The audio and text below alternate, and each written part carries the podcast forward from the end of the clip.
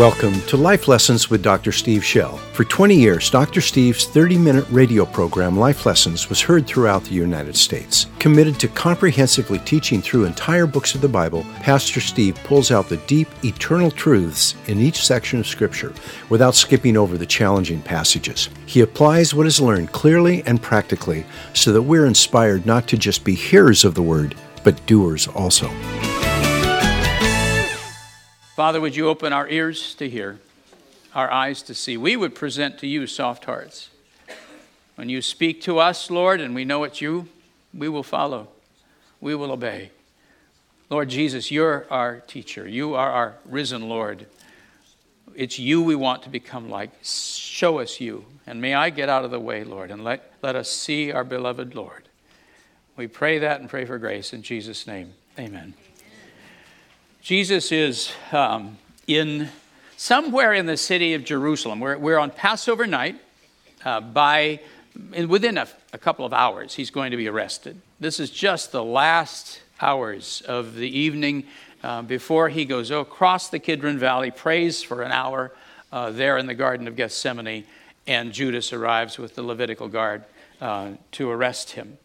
Uh, but he's taken his disciples, 11 of them, because Judas has gone to betray him. Uh, he's taken them out of the upper room where Judas would have known to come with, with those soldiers. And he's, he's out hiding somewhere, as it were. He's, he's probably you know, there on the east side of Jerusalem, probably outside the city. It's full moon, it's Passover. And these 11 men are huddled somewhere. I think there's a grapevine near, and we just saw that him talk about that. Uh, but he's talking to them, and he's, what you're going to hear right now is he's preparing them for what's to come, and he's preparing them for persecution, and then he'll give them a wonderful promise. Here we go, verse 18. If the world hates you, you know that it hated me before it hated you. If you were of the world, the world would love its own. But because you are not of the world, but I chose you out of the world, because of this, the world hates you. Remember the word that I said to you A slave is not greater than his master. If they persecuted me, they will also persecute you. If they kept my word, they will keep yours also. But all these things they will do to you for my name's sake, because they do not know the one who sent me. Isn't that a profound statement? It's the real issue is they don't know the Father. If I had not come and spoken to them, they would not have sinned. Now, he doesn't mean they would be sin- sinless uh, innocence. He's saying they would not have on their record the fact that they deliberately rejected the Messiah. Uh, the great sin of rejection. This, this is basically, seal, you know, apart from a profound repentance, it seals their doom. They would not have sin, but they have no excuse for their sin. Now, he who hates me hates my Father also. If I had not done among them the works which no one else did, they would not have sinned. But now they have both seen and hated me and my Father as well. But they have done this to fulfill the word that is written in their law. They hated me without a cause. And he's going back to the passages in the Bible, in the Psalms, and Isaiah has a good deal of it, in which uh, the righteous are, are persecuted by those, listen, who are religious but false. Yeah, it doesn't just say the people, atheists. It actually says those who are going into the temple and making all of these offerings and then having this secret life of, of, of worshiping idols and other things, they hate those who really love God. You'll find, oddly enough, your worst enemies are not atheists. Your worst enemies will be people who are outwardly religious, uh, who, who have a form of it, but hate your passion and hate the dedication. It's a, it's a strange phenomenon, but you will run into it. I, I, I would be surprised if you didn't. And then he says this, and this is, I'm going to have you read this. I'll read it, verse 26, then I'll have you read it with me. When the Helper comes, whom I will send to you from the Father, that is the Spirit of truth who proceeds from the Father, he will testify about me. Would you read that out loud? When the Helper comes, whom I will send to you from the Father. That is the Spirit of truth who proceeds from the Father. He will testify about me. And let's read verse 27 together. And you will testify also, because you have been with me from the beginning. There is a great difference between being informed and conformed. Being informed means to receive knowledge. Our minds learn something we didn't know. But to be conformed involves being changed from one thing into another. It's what happens to a lump of clay when it's pushed into a mold. It takes on an entirely different appearance, one that was determined by someone else. First, the clay has to be moistened with water. Then it's kneaded until it becomes soft and pliable. And finally, it's pressed into a mold and allowed, allowed to harden until it retains the image even after the mold is removed. That word conformed has that kind of thought to it. Uh, you, have you ever seen, have you worked with clay? Uh, if you haven't worked with clay, some of you may have worked with dough. Uh, because the same process of kneading that dough goes on, you know. You put the stuff in it and you pound it and beat it and throw it on the thing. And I've, I've watched my wife go, you know, even, even hit the thing. And, but you, you're, you're, you're making it pliable and soft and you're mixing it. You're getting it so, it so it can be pushed into a mold. So, so it'll take that form. Or you could, you're making a, a, a, a dish or something out of it, but you're making it pliable like that. It's being conformed into an image. God's plan for each of us is not only to inform us, but to conform us until we become like Jesus. Listen, and would you read this out loud with me? For those whom he foreknew, he also predestined to become conformed to the image of his Son, so that he would be the firstborn among many brethren. Those whom he foreknew. Here's what, here's what Paul just said. That's in Romans 8. Paul, Paul says he looks, he looks forward. God, before he, I think before he made the worlds, he knew what would happen. He knew everything. He knew he would create Adam and Eve. He knew he would give them a choice.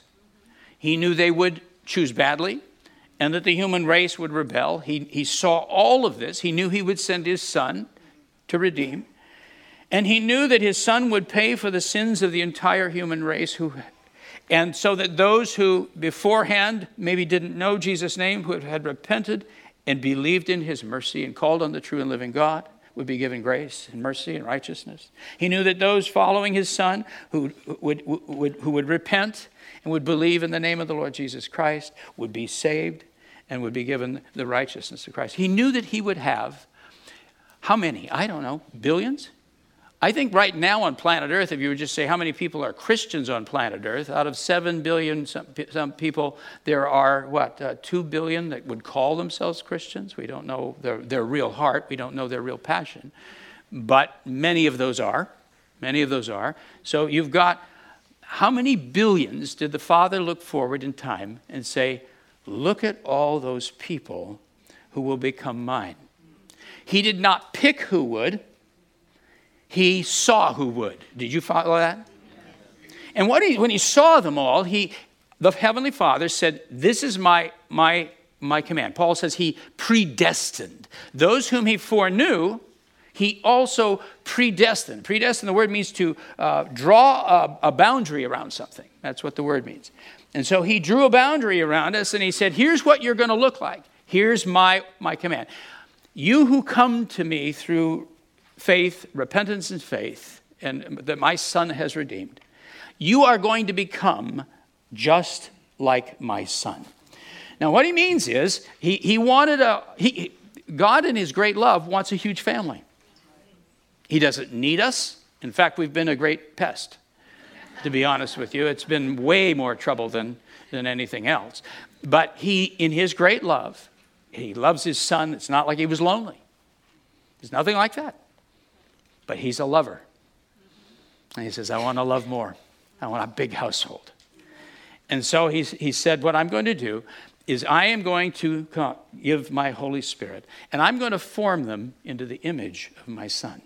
And what he means is, not that you, we all become some uniform thing, because he loves diversity. He loves all of the beauty and, and differentness of our personalities and our giftings. He causes that difference. I mean, he's, he, he can't make two snowflakes alike. And he just doesn't like sameness. So uh, that, that's not the issue. But what he wants is the character of Christ. He wants that purity, he wants that faithfulness, he wants the kindness. He want, he's going to form our hearts until we're as good as Jesus. And then it's not only there, we actually ultimately are going to look like him in this sense. We will shine with the glory of God. We are, you remember, know how the resurrected Jesus shines? He's in his resurrected glory. You will too. You will too. Paul, when he saw Jesus, was literally blinded by it. And we are going to be resurrected in his, in his image. So the day will come when you're going to shine like the sun.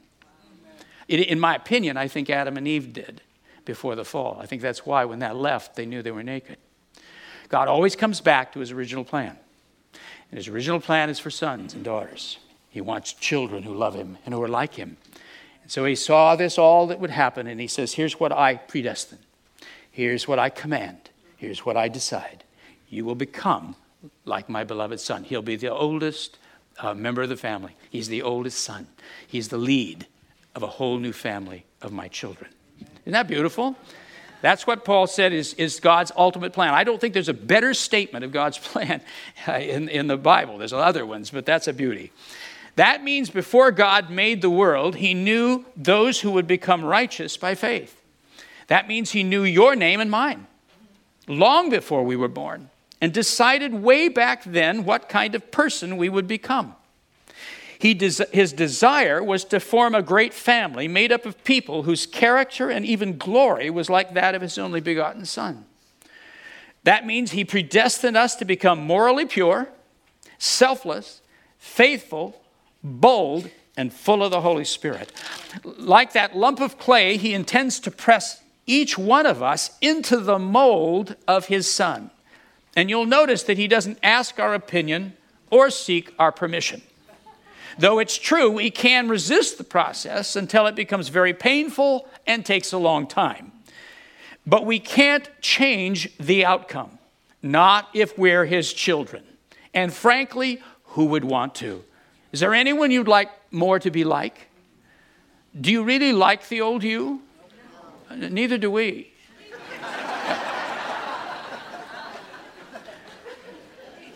But when you are in the Spirit, when you're full of that heart of Jesus, we love you. You're beautiful. You're amazing. That's the point. That's what we're being formed into. We are all being formed into men and women who have that, that, that fullness of the Spirit, that heart of the Lord, and whom, for whom this flesh does not dominate us. Hallelujah. Who would want the other? He won't change the unique way He's designed us. He loves variety and places it in everything He creates. But when it comes to our character and the direction of our lives, there is only one mold, His beloved Son. At that moment, somewhere in Jerusalem on Passover night, as Jesus was speaking to His disciples, that group of men did not look like a fearless band of missionaries about to carry the gospel to the uttermost parts of the earth.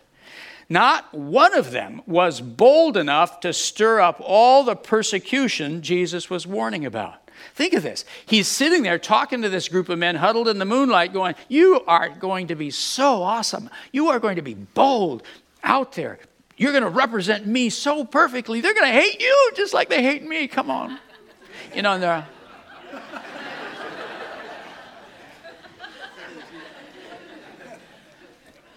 what did he see?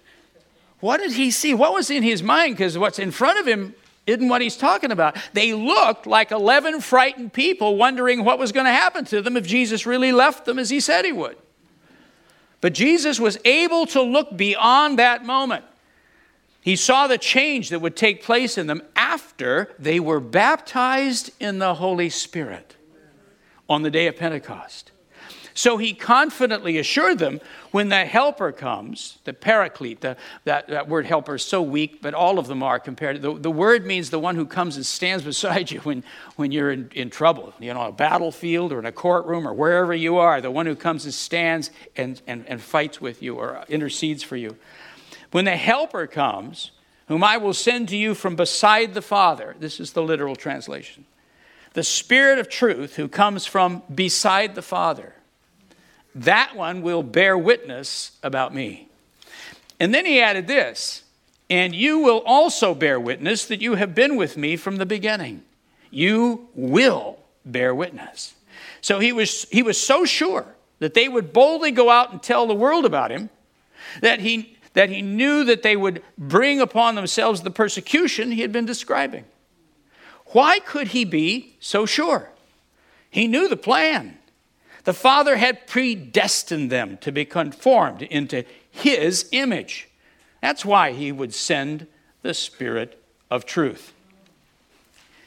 Jesus called the Holy Spirit the Spirit of truth. Would you say that phrase, Spirit of truth? In a biblical context, the word truth is not a philosophical word, it's, a, it's practical. It describes those who faithfully keep the promises that were made in a covenant. Now, did you, uh, you got to really adjust your thinking here. Because when you and I talk about truth, we often think, you know, this, this uh, data which has no mistakes in it or, or uh, you know, information that's, not, that's completely accurate. So we got, we get very philosophical. Pilate would say to, to Jesus, What is truth? You know, that, that kind of thing. Uh, we, are very philosophical. Oh, let's discuss truth. Uh, that's not a biblical concept. When, if you look at it, uh, you go back in the Old Testament, you watch where that word truth is used. It's always associated with a covenant. It's, it always means people who keep their promise. And a God is a God of truth because he keeps his promise. What he covenanted to do, and a covenant is a solemn, uh, solemn oath. What he covenants to do, he will do. Well, people who are true, what they covenant to obey God and walk in his righteousness and be like him, they are people of truth. We still have a bit of that lingering in the English language when we say he is true to his word. You follow that? He's true to his word. That's, the, that's what truth means. So, Jesus, when he introduces himself, he says, I am the, the way, the truth, and the life. I'm the, I'm the one who fulfills the covenant. I'm the one who reflects the character of God. I am, I am faithful uh, to that which God has revealed. So, truth has everything, it's a very practical word. God is true because he keeps his covenant promises and always acts in according with uh, his revealed character. People are true when they keep the promises they made to God and to one another, and when their character aligns with God's character. Let me insert this. You know, we think about what does the Bible uh, want us to do? What does the New Testament want us to do? And people, we want us to do the miracles of God, want us to do the, those kinds of things, and, and it does. But I'm going to tell you 80% of the, of the New Testament focuses on character development. Character development. The, the, the, most important miracle of all isn't did you heal somebody or raise them from the dead. The most important miracle of all is the changing of the human heart. And isn't that true? What do people, what do people look for when you say, I'm a Christian now? What do they look for? Are you honest? Are you kind now? Are you stop being so selfish? Do you think about us? Can we trust you? In other words, when you tell us something, is it the truth or are you a liar? That's what they're looking for.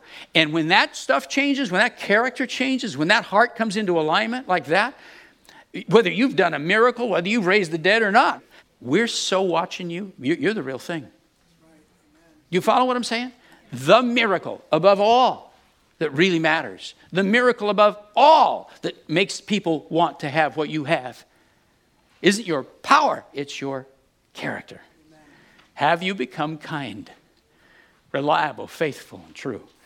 You become like Jesus, because boy, when you have, uh, you, we, we are really interested in what you have. So Jesus called the Holy Spirit the Spirit of truth because the Spirit's assignment is to indwell Jesus' disciples and to enable us to do truth.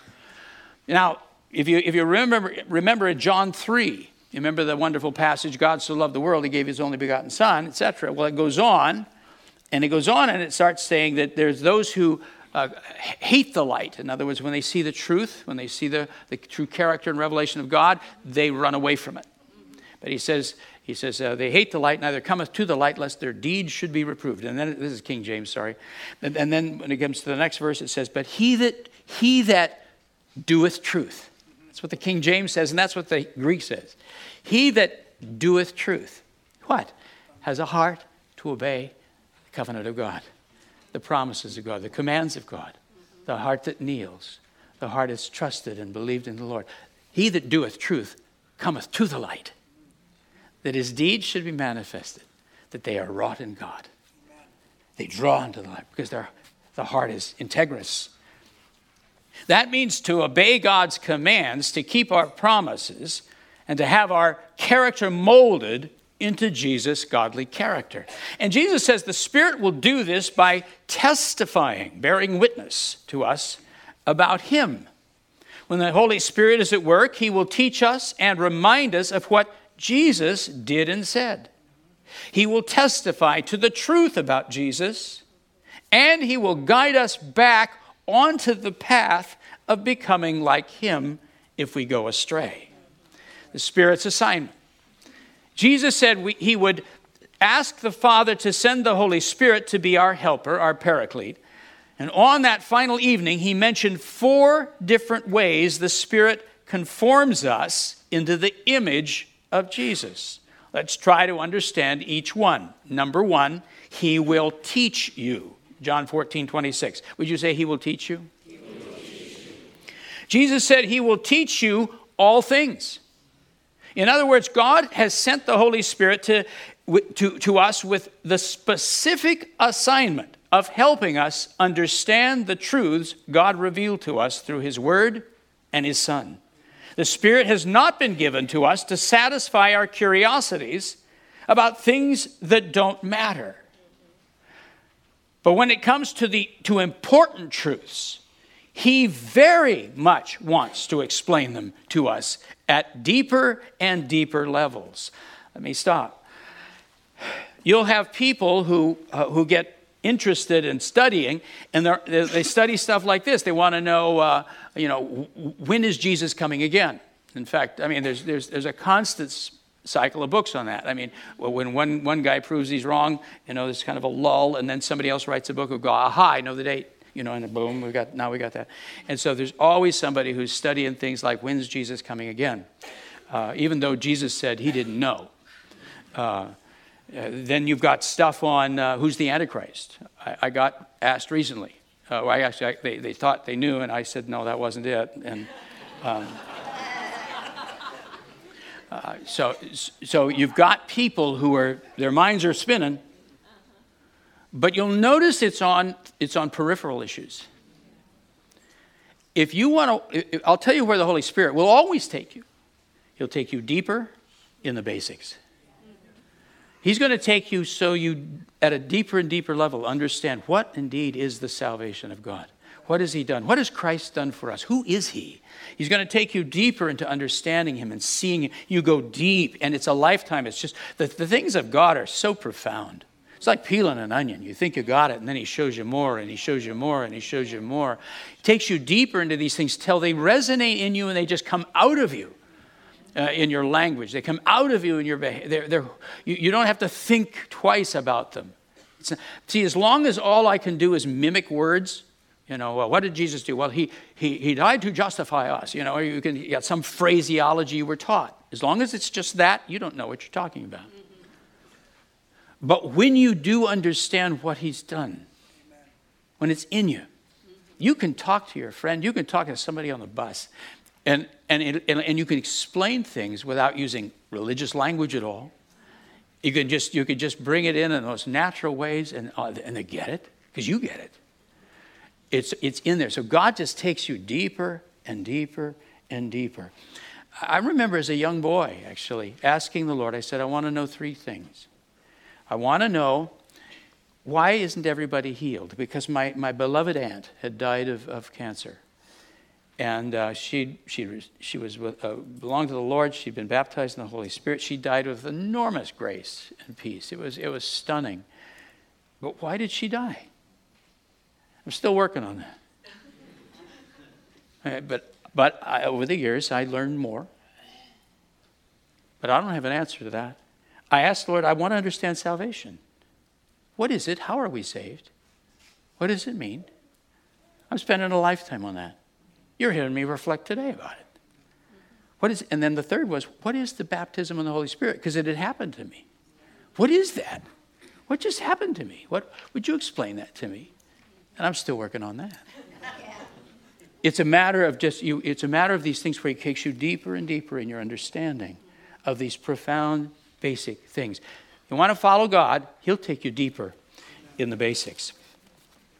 When you and I read the word, we can be absolutely sure God wants us to understand what we're reading. Did you hear what I'm saying? If you, when you're reading the word, you can be absolutely sure God wants you to understand what you're reading.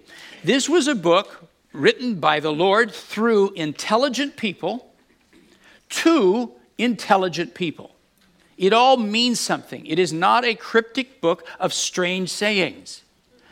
The, people will say, Well, what is that? That's all strange. Well, it's strange to you because you don't know the culture, you don't know the language, and, and, you, and believe me, what you and I say to one another is strange to other people who don't know the culture and don't know the language. Somebody comes up to you and says, Chill out. Can you imagine coming from another culture? What? Wants it to get cold. well, you read Hebrew like that, and you go, well, uh, what does that mean? Trees clap their hands. Or you'll have people who say, you know, Bible's full of contradictions. No, it only to the ignorant. I actually mean what I just said. I have spent a lifetime in this thing and, and I'm an honest man. And if I find one, I'll tell you. I will tell you something. I have yet to find one. I have yet to find one. In fact, I'll tell you what I've found. I have found a book that was written by how many? What is it, like 60 authors or something, something like that over a course of how many thousand years? Has the most incredible consistency.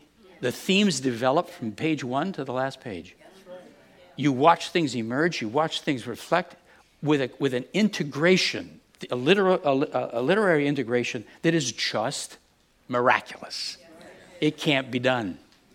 It can't be done. It is God's book. It is, a, it is a miracle. So I want you to know something. When you open that, God wants you to understand what you're reading more than you do.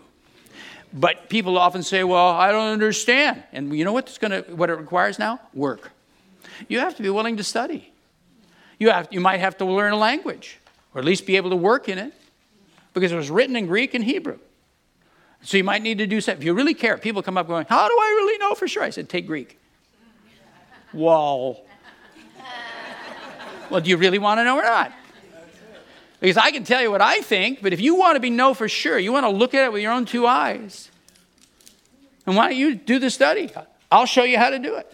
I have a class I do. This I'm not just I'm not inviting you particularly. Um, it's kind of by uh, invitation of what I'm doing, uh, but I do. I mean, if somebody's passionate to preach, I mean, you're going to preach. I'm not. I'm not interested in entertaining you. Um, but if you're going to preach, I will show you how to open this thing and say, what does it mean? What does it mean? To, what does it say? What does it mean? What does it mean to me? And so I, I, I put out in front of them uh, the interlinear. I photocopy it. So you got Greek, whether you know how to read it or not. Because that, I mean, we're doing 1 Corinthians right now, uh, 12, 13, and 14. We're right in the sweet spot of all that Pentecostal stuff. And uh, so we're, go, we're going through it. And, and so I'm showing them, and then how to do a word study. What does that word mean? and we just we work it and i don't and then uh, what is who's that and why did he you know we put it all there and then what does it mean what's the eternal truth and what does it mean to me how does that work in our lives and you begin to open up the word boy this last time we took a passage that, that nobody understands i've never heard it taught right ever and we when we opened it up it took us back into isaiah took us back into deuteronomy we saw the we saw the passage saw what it meant and then we opened it up and there's what it meant And People are just going, my mind is blown. You can know what the word says. It is not a strange book, but you simply have to be willing to do the work. And if you're hungry to know, He will open it up to you and show you things that are absolutely beautiful. There are very few things He will hide from us. We have, we, we have become His children, and therefore it is His will that we learn to think like Him. You understand? And understand spiritual matters. He's maturing you. He does not want you staying childlike and, and or, or, or uh, unlearned. Paul described the, the process this way and do not be conformed to this world, but be transformed by what? The renewing of your minds. And the main way our minds are renewed is by having the Spirit explain to us what Jesus taught. In Jesus, we have the highest revelation of the nature and purpose of God. If you're going to listen to anybody, you listen to him. When he speaks, we hear God speak. When he acts, we watch God act. You want to know what God's like? Watch Jesus. That's why the Holy Spirit will always return our thoughts back to Jesus. He's the mold. He will remind you. Would you say that? John 14, 26. Jesus told his disciples, The Holy Spirit will bring to your remembrance all that I said to you. Years later, John wrote a letter in which he warned believers about false teachers. Listen to what he said. As for you, the anointing which you have received abides in you, and you have no need for anyone to teach you, but his anointing teaches you about all things. What did John just say? He's talking to a group of people. I'll tell you what he's, what he's dealing with. He's talking to a group of people who are, having, who are being taught by false teachers that Jesus is not the divine Son. And that he's just discussed that. He says, if, you don't, if, you, if they distort this, who Jesus is. He says if they don't have the Father and the Son, meaning the Father and his divine Son, if they talk about Jesus as being an angel, if they talk about him as being a prophet, if they demean him and, and he ceases to be the divine Son who, who died for us, he says they, they are, actually he calls them antichrists. He calls that the antichrist. And you may, you look around, there's still a lot of that garbage. And so, and that's why he wrote, in my opinion, the Gospel of John to clarify this. And it's and there it is in the in, in his in his letter, and he says to these people, because they're getting led down this this this path, and they're starting to believe this stuff. He says, "Stop it! You have inside you the Spirit of truth. God has given you the Spirit of truth." he will, he, will, he will confirm to you that which is true, that which we've told you about Christ. You, you listen to him. Don't you let these people take your mind and twist it and distort it. You listen to what the Holy Spirit's saying within you. That's, that's where, where the apostle's going. He wasn't saying the church has no need of godly teachers to help explain the word, he was one. But he was warning people to never give another human the final control over what you believe. May I say that again? Never give another human the final control over what you believe. He told them, God has placed his spirit of truth within you, and he will confirm to you that which is true. When you hear the truth, you will recognize it, not necessarily because it makes logical sense to your brain, but because it aligns with something Jesus said, or I would add, did. Number three, he will testify to you. Will you say that?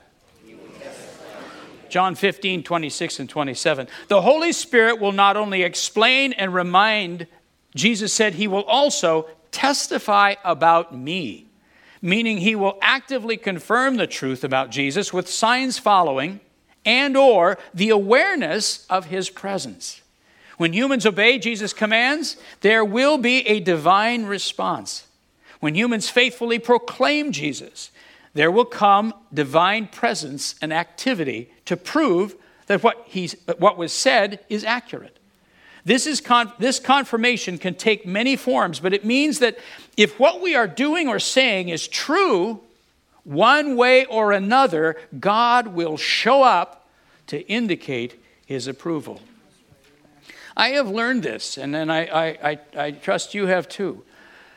If you have a teacher, a Bible teacher, or a preacher, or somebody doing something They, they may have all kinds of degrees. You can go into situations where they introduce, now here's so and so, and they, they have this introduction that just tells you how fabulous this individual is. You know, they, they put them up on the stage, and boom, there they are. And you're listening and you're thinking, boy, this, this, this guy's hot stuff. Here we go. And yet, as they talk, the room's cold. Your heart's cold. And you think, and, and usually where you go with is, man, what is wrong with me? Oh, Jesus, have I sinned? You know, my, I just, I'm not getting anything out of it. I, this is, not, not, oh, Lord, be with me. Help me, help me, help me, help me. Help me. You know, and, and they're going on. Then there's no anointing there. If that is, particularly when it's a, here's what I've learned there's a reason. I've learned this the hard way, and it's been a sad thing for me. People that I wanted so much, so much to believe in, so much to trust and follow. And that there was no anointing, and I never could quite try, figure it out. And I was trying to, fo- trying to be excited, trying to follow them. I wanted to. I find in time, usually the, when the lid comes off, there's a reason. It can be a personal reason, it can be false doctrine, it can be just a lack of, of, of, of, of a real commitment to the Lord. There's a reason when the anointing's not there. A person can be clumsy, a person can be uh, shy, they can be all kinds of things, but when there's integrity in their heart and when they speak the truth, there comes an anointing. You sense it. You go, your heart says, That's the Lord. That's beautiful. And you can listen through halting lips, and you, and it makes, and you start crying because you see and sense the truth. You follow what I'm saying? I'm, I'm giving you permission, in a sense. Trust that spirit of truth. He will bear witness to you. Listen to your Holy, the Holy Spirit. Don't just take your head and, and, and constantly shove that thing down, going, uh, no, quiet. You know, when the Spirit warns you, you listen. He knows what he's talking about. He, all right, number four, he will guide you. Will you say that? John 16, 13 here's a wonderful promise that captures the, uh, this idea of the Spirit guiding us into all truth. Through the prophet Isaiah, the Lord described how he would care for his people when the Messiah comes. He said, Why don't you read this with me? This is beautiful. Your teacher will no longer hide himself, but your eyes will behold your teacher. Your ears will hear a word behind you.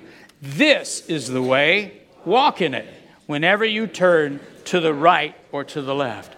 Isaiah, in that passage, is looking forward to the coming Messiah, to the kingdom of God coming. And he says, When the kingdom comes, and when Messiah is with us, we will look upon our teacher and he will speak to us. And there will be a voice behind us. What's that? The Holy Spirit. And when we turn to the right or the left, and what that means is, in fact, Moses, Moses is the one who started that phrase. He says, if you turn your foot to the right or the left, off of the straight path. In other words, the, the, the, the path of God, following in truth his covenant, his commands, is a straight path. But if you begin to turn right or left off of his path, you will hear a voice behind you saying, This is the way, walk you in it. He will never let us go astray without talking to us. He will pull us back, He will warn us, He will tell us. You may say, Well, I've had seasons when I went off the track. You didn't listen. If you knew God, you didn't listen. If you didn't know God, well, that's another matter. But if you knew Him, if He was your Savior and Lord, if Spirit's with you, then He did tell you. You say, well, that means I'm, I'm at fault. There you go. We are, aren't we? Aren't we stubborn? Don't we get it in our heads? I do. I'm not going to just say it's not you. We all do that. But he, I'll tell you, I have a faithful Holy Spirit, so do you. And when I start turning aside, He will say, No, no, this is the way. This is the way. Walk in it. Isn't He lovely? By turning right or left, he means turning aside from the straight path, path of God's ways. There are many uh, tools the Spirit can use to guide us.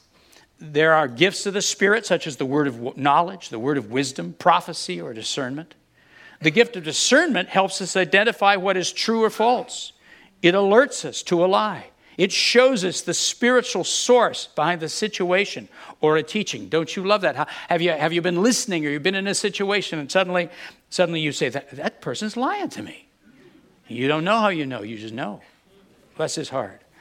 The Spirit can produce us in us an inner grieving. Oh, can he ever? Uh, of the conscience when we do or about to do. It's the about to do's that really bother me. It's usually when I'm about to say something stupid and I'll get this prompting, don't say it. And I got to tell you, not, probably the majority of the time I say it anyway. and then I feel horrible, and then I have to always apologize. Uh huh. Yeah. I'm, anyway, what's wrong? Uh, he, the conscience when we do or say about what, what's wrong, or he may encourage uh, us, to, may encourage to do what's right if we are wavering. At times, he'll point out a verse of scripture and show us how it applies to us. And sometimes he uses what you might call living parables. He suddenly speaks to us in the moment through something we see or hear, and that often stirs an immediate conversation with the Lord, and the memory of it may linger in us for many years. You're walking along a beach and you see something, and the Lord starts talking to you about something in your life from that object or that situation you see. Have you had this? I think, of course, you have. It, it's, just, uh, it's just a beautiful part of things. He's, he's told me such important things uh, uh, out, maybe in the garden, maybe, in, maybe, maybe out on a walk, maybe in a, in a, in a, in a moment. I, suddenly, he's, I, I'm driving along, I see something, and he starts talking to me through it. Living parables where the Holy Spirit begins to teach us. However, He guides us, we are promised that He will always be working from within us to lead us into all truth. We will never be alone. The Spirit of truth will be within us to correct us, encourage us, confirm truth, or expose a lie, speak to us through His supernatural gifts, or whisper to us in a still small voice. He will always be pressing us like clay into the image of Jesus Christ. How do I receive the Spirit of truth? When Jesus spoke of the Spirit of truth, he always promised his disciples that they would receive a powerful indwelling that would change them. That promise arrived on the day of Pentecost. Jesus called it a baptism with the Holy Spirit.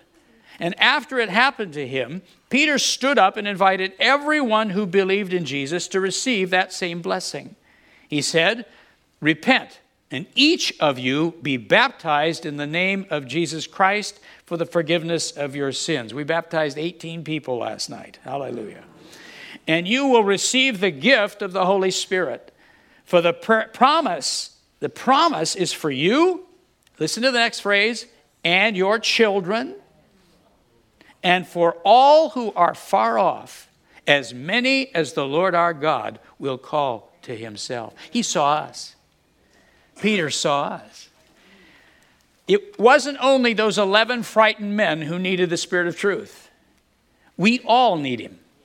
Not as a vague theological truth, but as a powerful, active presence dwelling within us.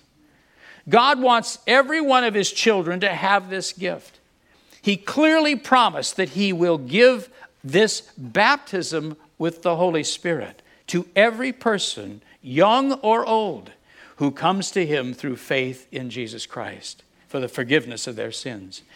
But there is also a human side to this process. God will give the Spirit, but we must receive him. He won't force himself upon us. We must invite him to take up residence within us. And when he does, he sets right back, he sets right back to work, conforming us into the image of God's beloved Son, Jesus. Would you stand with me? If you've heard what I just said, this we, we often think of the Holy Spirit as a vague something that when you receive Jesus, you get him. The Bible says so. But I'm not talking about a theological truth. One of the things I have learned, I, I and you, I, I, told you, I, have been asking Jesus about what is the baptism of the Holy Spirit since I was a very young boy. Uh, it is, I believe this. I don't really fit anybody's mold, I make everybody mad. I believe that when you repent, which means to fully surrender, you bow your knee to Jesus Christ, allowing Him to change your morals, your finances, your speech, your thoughts. I mean, you're really giving Him lordship. It's no game. You bow your knee, you repent of your independence and your selfishness and your rebellion to God. You, you, you make that choice. And then you put your arms around the cross of Jesus Christ and trust that He died for you. That, ever, that, that He alone, not anything you could ever do, is your righteousness. By faith, not by works, not by what you could ever accomplish, but by what He did. So you hang onto that cross and say, Jesus, you are my righteousness. Put your righteousness over me. When you do that, you are righteous before God you become regenerate. He takes out the heart of stone, he puts in a heart of flesh. His spirit is given to you without measure at that moment. But what God gives and what we receive, those are two different things. This Holy Spirit I'm talking about is not a vague thing. It's a person who comes, and when he comes, you're going to know it. You will know it. And when he comes, he, he's powerful he's strong. He begins to, he changes you. So there are many Christians who have been given the gift. The package is there, the bow is on it, but they've never pulled the bow, opened the box, and taken it out and said, I receive it. He will not force himself on you. You must say, Welcome, dear one. See what he wants. He, you become a living temple. Your body, I mean, it says that. I'm not making this stuff up. He says he will live here. He wants to come and live literally, not in a, a temple of stones, but in his people. And so you say, I welcome you. Come in and dwell within me in my innermost being, my Lord. I invite you, I invite your power, I surrender to you. Spirit of truth, I need you desperately. And so you welcome, and when he comes, you'll know it. He'll release his gifts. One of the precious gifts he'll release is the gift of, of praying in another language. Don't be afraid of that. It is so beautiful. It's not automatic stuff. It's not scary. It's not weird. It's beautiful. You, you speak out, but suddenly you have a language you didn't learn. Your Holy, your Spirit, Bible says, prays to Him bypassing your mind, pours out adoration and thanks and worship strengthens you and helps you and comforts you. And then it releases all these other things word of knowledge, word of wisdom, discernment, prophecy. You become a spiritual man or a spiritual woman. The radio comes on. It does. Don't, don't, say, don't say, well, I'm not one of those spiritual people. You're, you're as spirit as we are. N- nobody, nobody's less. He made, he made you and me in his image, right? And he's spirit. So you ultimately are spirit. You don't get one, you don't, you don't, you don't try to be something. You are one. You happen to live in a body as much as any person in this room anywhere else. So you can move in the things of God. You can let his power. You can hear this voice. He can he will open the word to you. These are real promises. That's why Jesus could look at this, this frightened group of 11 and say, You guys are just lions. Go for it. You're going to get yourself in such trouble. and they did. Every one of them died violently, except for John. They tried to boil him, and he didn't boil. Every one of them died for their Lord. Bold, strong, after Pentecost. After Pentecost. That's what he saw. He saw Pentecost. And when he looks at you, he sees Pentecost and what you are and who I, what we are, full of the Holy Spirit. So I just invite you, I encourage you so much. If that hasn't been part of your life yet, I'll pray. We'll pray for you. We've got all kinds. Wednesday night we pray. Pray anywhere. You can have it. I minister this all the time all the time to people who said, I have tried for 40 years. And I said, Well, let's, let's go. And they do. You just can. You just can. You can move into this if you will. Lord Jesus, what a, what a generous Lord you are. You said you will ask the Father and you will, he will send the Spirit of truth to us to guide us, to teach us, to remind us of you, to testify to you. Oh, we love you. We love you. Come, Holy Spirit. You just, if you're free to do that, would you say, Come, Holy Spirit? Come, Holy Spirit. Would you say this? I welcome you to my innermost being. Dwell within me. Rivers of living water. Open my ears. I want to hear my Lord. Open my eyes to see the things of the Spirit. I give you all of me my hands to serve, my feet to walk in your ways. I give you my lips to speak the word of the Lord, to pray in the Spirit, to bring the word of knowledge and wisdom. I am a child of God, given everything. I inherit with Christ his inheritance. In his name I declare this. Amen. Thanks for listening. If you like this podcast, please click the like button, subscribe, and share it with a friend. For more information, just head to our website, lifelessonspublishing.com. That's lifelessonspublishing.com. There you'll be able to order many of the books Pastor Steve has written.